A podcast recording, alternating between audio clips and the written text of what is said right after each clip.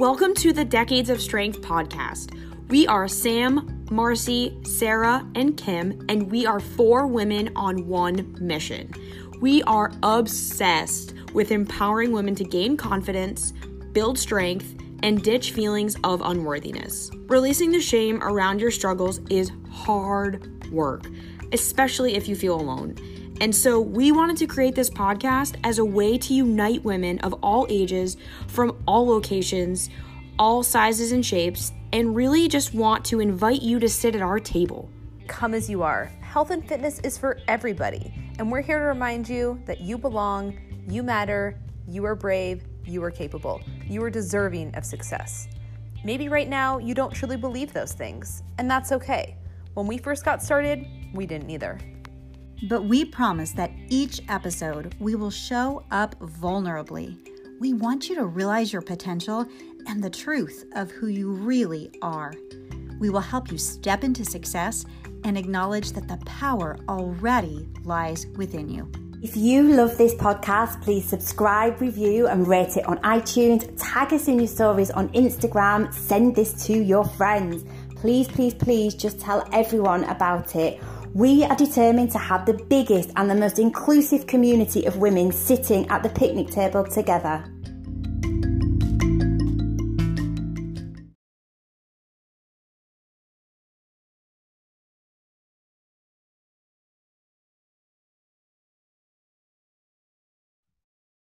Welcome back to the Decades of Strength. We are here today for another Tuesday Q&A. I'm your host today, Kim Schlag. With me, of course, is Sarah Duff, Marcy Nevin, and Sam Altieri. Hi, ladies. Hello, hey. Kim. Hello, everybody. Hey. So our question today comes from Kathy Swusa, SWUSA, MB Kathy SWUSA. And here's her question. What is one baby step I should do to become healthier? So let's go one at a time here. Let's start with Marcy. Okay, I was hoping you were going to start with me. I could tell. You're going to take the good one. yes, my one tip start walking. It is the very best thing that you can do, not only for your health, but your peace of mind, your stress levels, all of that. I think walking is just this all encompassing, wonderful activity that is going to benefit your health in so many ways. It's easy, it's accessible, it doesn't require a lot of activation energy or motivation to do, whereas thinking about like going on a run or going to the gym and lifting weights if that's something that you've never done before can be really overwhelming for a lot of people. It can be hard at first, it can be uncomfortable, but we walk every day. And if you can just commit to yourself to go on, let's say you start with a 10 minute walk, if you're not actually walking right now, like for health or for exercise purposes, and then just slowly build upon there. And I like to recommend for everybody just to walk as much as they can. You know, I've written about this many times in my posts. I probably have at least five posts about walking at this point, ways that you can increase how much you walk, the benefits of it, all of that. But I would say if you're going to do one thing, it is go for at least one walk a day and then build up from there. I love that, Marcy. Let me play devil's advocate because this is what I hear from a lot of people who message me at this time of year. It's cold. It's dark. I don't give a shit. Do it anyways. Sorry, that, was not helpful. There's these um, amazing things called like warm clothes and coats and hats and gloves and scarves. Yeah, like. you know, we talked about this in an episode a couple of weeks ago that we released about seasonal affective disorder. And I get it, it's uncomfortable it is cold. Fortunately, I'm in California, so it's not snowing here. Does not snow where I live. I know on you know the East Coast or in other parts of the country it does, and that definitely makes it more challenging. Um, if you do have access to a gym membership and you really cannot get yourself to go outside, then start just walking on the treadmill at the gym.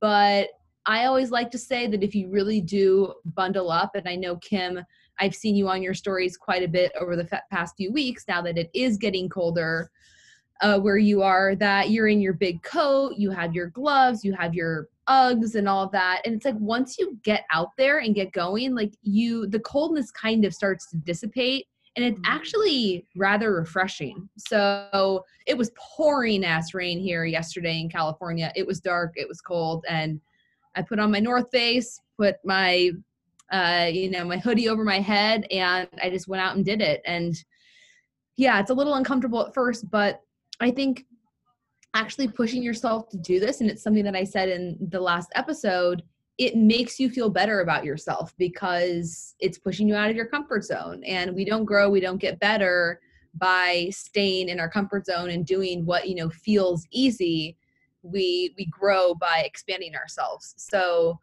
I know that might not be the answer that people want to hear, but it's just the truth. So find ways to get outside uh, when you can during the winter, and then just it's going to be that much easier to extend the habit once the weather starts to warm up again. And you don't even, if it's really that cold where you are, you can go out for like five minutes and then later go out five minutes again. Um, I've been doing that when it's really, really cold and I want to get outside and still walk. I'm just like, all right, I don't want to stay out here that long, but I can come out a couple of times. Exactly. That's something that I do a lot too. I mean, I'm very fortunate that I, I do work at the gym um, and we have access to this really long walking trail right outside. And I will get out there and just, yeah, like you said, go five minutes, come back in, warm up, you know, an hour later, go five or 10 more minutes. And the steps really do add up if you do it that way. And it's just that little like energy boost. So if I'm sitting on the couch, or you know whatever the case may be and i'm feeling kind of lethargic and down you know my mind is foggy then the best thing that i can do for myself is always to get outside get some fresh air go for a walk and i immediately feel better i love it yep. sarah let's hear from you what is one baby step i should do to become healthier so, ma'am, to become healthier, that was my American impression. Um, I would say, yeah, all right, don't judge me here, people. Um, I would say make sleep a priority within your life. And not only is it good for your physical and mental health, um, it will also make your life a hell of a lot easier when you are trying to make the decisions about pushing yourself to go for a walk or doing the other habits that maybe are new to you and you're finding really tough. When you are tired, everything is automatically more difficult. So I would recommend kind of looking at your current bedtime routine. What time do you go to bed? Do you get between kind of seven and seven and nine hours? And looking at if you're not going to bed, if you're up until midnight watching Netflix, like, is that really prioritizing your sleep? And you may just need to rejig things round so that you can get to bed and get enough sleep in. Because honestly, it is a game changer. I've seen it change the lives of like my clients just literally by making it more of a priority in their life. So I would say sleep, sleep, sleep. I love it. I love it. Sam, how about you? Well, Marcy stole mine, so I'm gonna say it anyways, and then I'll also say another one. But this is just to like. That's why I wanted to go first. I know, I know. I saw you. I was like, God damn it! Um, but no, this is for you to see how important it is. Like steps are so important. So I'm not gonna go on and say exactly what Marcy just said because you already heard it. But this is the second person that's reminding you how important they are because it's a reminder that something's better than nothing like those little things add up. Um, but I think for me, if you were to get your walking in and get your sleep in, the next thing would be to start meal prepping. Um, because eating your own food will not only rec- uh, decrease calories that you may that may sneak into your meals when you consume food out it will also help you save money and be in control of your portions and be able to prioritize things like vegetables and protein, which I guess that kind of goes hand in hand with the meal prep. So, um, just making it as easy as possible for yourself to not fail.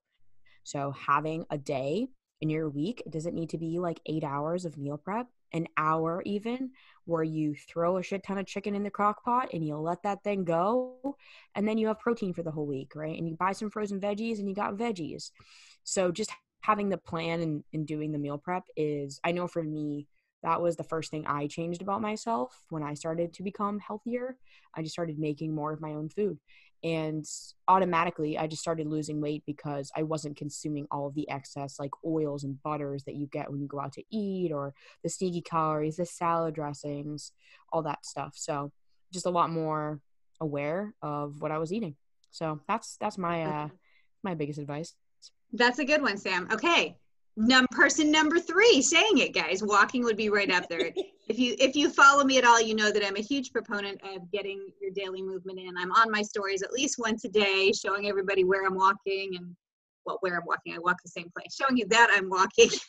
Showing you how many steps i have those kinds of things because it has made such a difference both in me physically my ability to keep weight off effortless that's a hard word to say effortlessly. I mean this is a habit. If you are at all interested in your physique just building in daily movement is going to help with that.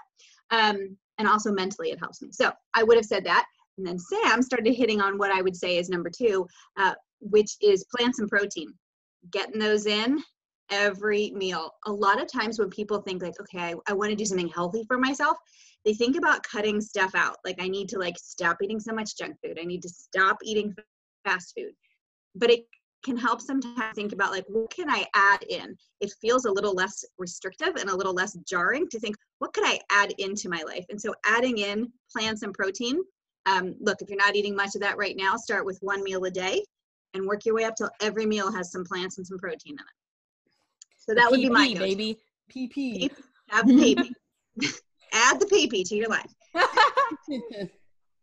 okay, ladies, I think this was a fabulous Tuesday Q&A answer. Thanks so much for being here with us today, and we will catch you next time on our Tuesday Q&A. Bye.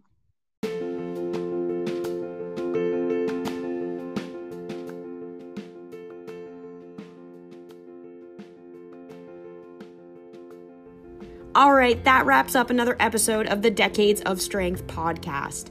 Thank you so much for tuning in and listening. We know that life is crazy and time is precious, and we really do appreciate you spending your time with us. If you love this podcast, please subscribe, review, and rate it on iTunes. Tag us in your stories on Instagram. Send this to your friends. Please, please, please just tell everyone about it. We are determined to have the biggest and the most inclusive community of women sitting at the picnic table together. We love you, we appreciate you, and we can't wait to hear what you think of this week's episode. Four women, one mission. We are the Decades of Strength. Sam, Marcy, Sarah, and Kim. Catch you right back here for our next episode.